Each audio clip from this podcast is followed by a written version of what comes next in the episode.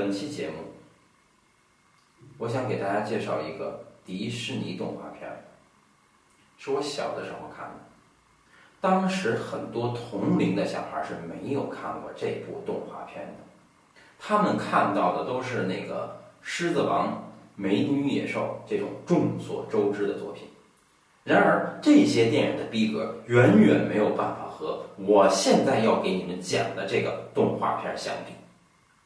这是我在看了诸多的迪士尼动画片的基础上挑选的一部作品。那为什么我会看过那么多的迪士尼动画片呢？因为我们家小时候，我我我们家孩子都只能看迪士尼的动画片。当时我姨天天往我老家扔这种各种迪士尼动画的光盘，所以我们家孩子就就看这个。但是在我看过的这么多部迪士尼动画片里面，这一部是最震颤我心灵的一部。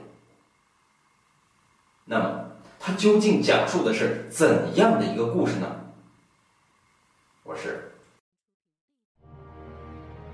Long ago, in the faraway land of ancient Greece, there was a golden age of powerful gods and extraordinary heroes. 故事构建在一个希腊神话的框架上，然后融入了迪士尼所擅长的美式英雄成长价值观。开始是由几个缪斯把这个故事讲出来的。他就是说呀，呃，冥王哈德斯想要推翻宙斯的统治，所以呢就要放出关在地下的泰坦巨魔，但命运却安排了英勇的赫拉克勒斯战胜他们。那么为了改变这个命运，这个哈德斯要除掉赫拉克勒斯，但是呢神是杀不死的，所以只能让他喝下一种药，把他变成凡人。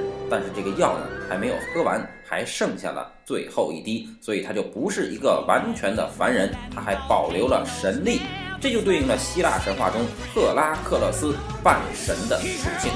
但是在希腊原文本里不是这么说的，有一张画叫《银河的诞生》，这个小孩就是赫拉克勒斯，然后呢他是宙斯跟别的女的生的，然后宙斯就让他去喝这个天后赫拉的奶。结果呢，喝着喝着还没喝两口呢，这个赫拉就醒了，他就把这个奶洒向了天空，就变成了银河。那么赫拉克勒斯是因为没有喝到足够的奶，所以才是半神的。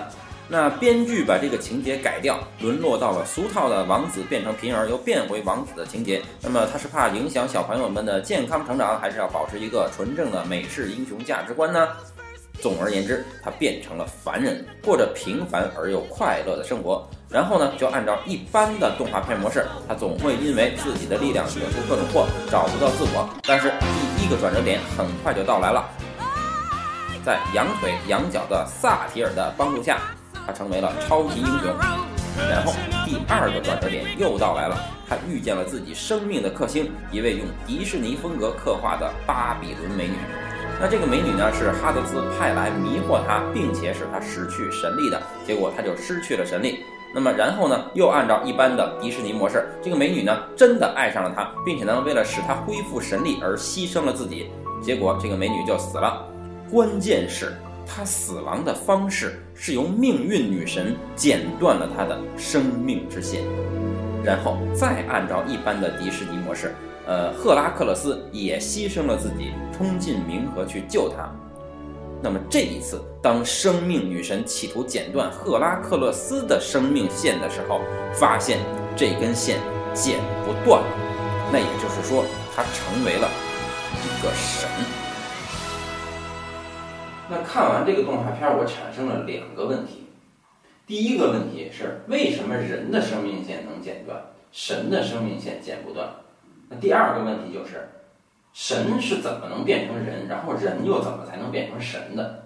那么咱们先来回答第一个问题：为什么人的生命线可以剪得断？在古希腊欧几里得的几何学的一开始，就是这么去定义直线的，说直线就是连续排列的点。既然直线是由点构成的，那点与点之间就有间隙。那么只要一刀切在这个间隙之中，这根线就被分开了。所以人的生命线就是这样的一些由点排列而成的线，所以人的生命线就是可以剪的断的。那么接下来我们就想，那神的生命线为什么是剪不断的呢？那么后来希腊人就发现了一个比自然数更大的几何，就是有理数。不管两个点的距离有多近，它们之间总能找到第三个点。所以你要是一根自然数轴，那么呃一和二之间不会再有第三个数。但是如果是一个有理数轴，那么任意两个数之间就永远会有那个不断被切分的数。这样的一根线，这个刀就永远没有办法切在两个数之间。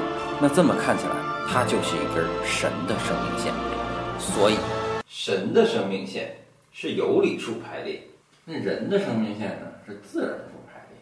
那么该怎样把神变成人呢？那就是要找到一种方法，让有理数像自然数一样排列。德国十九世纪的时候，有个数学家叫康托尔，他就找到了这么一种方法。他把所有的有理数按照这样的顺序排列：第一列是所有分母为一的，第二列是所有分母为二的，第三列分母为三，第四列是分母为四。这样的话，这个排列中就包含了所有的有理数。然后他再用这样的一种方法把这些有理数连接起来，那么这样就把所有的有理数都串联在了一条线上，且这条线上的每两个点之间不会再有任何有理数。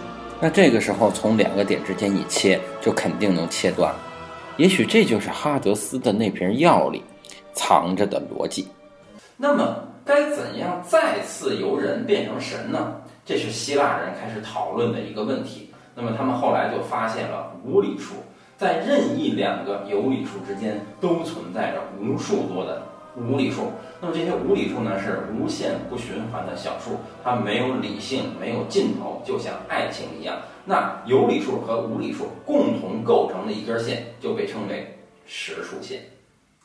关于实数线，那十九世纪的这个德国数学家戴德金就提出了戴德金公理啊，也叫戴德金连续公理。他说啊，就这就是一实数线啊，这实数线你就给它。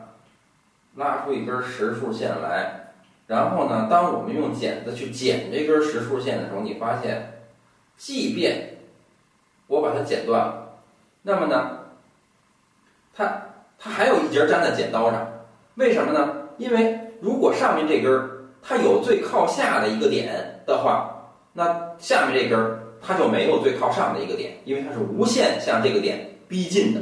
那这就是戴德金连续公理。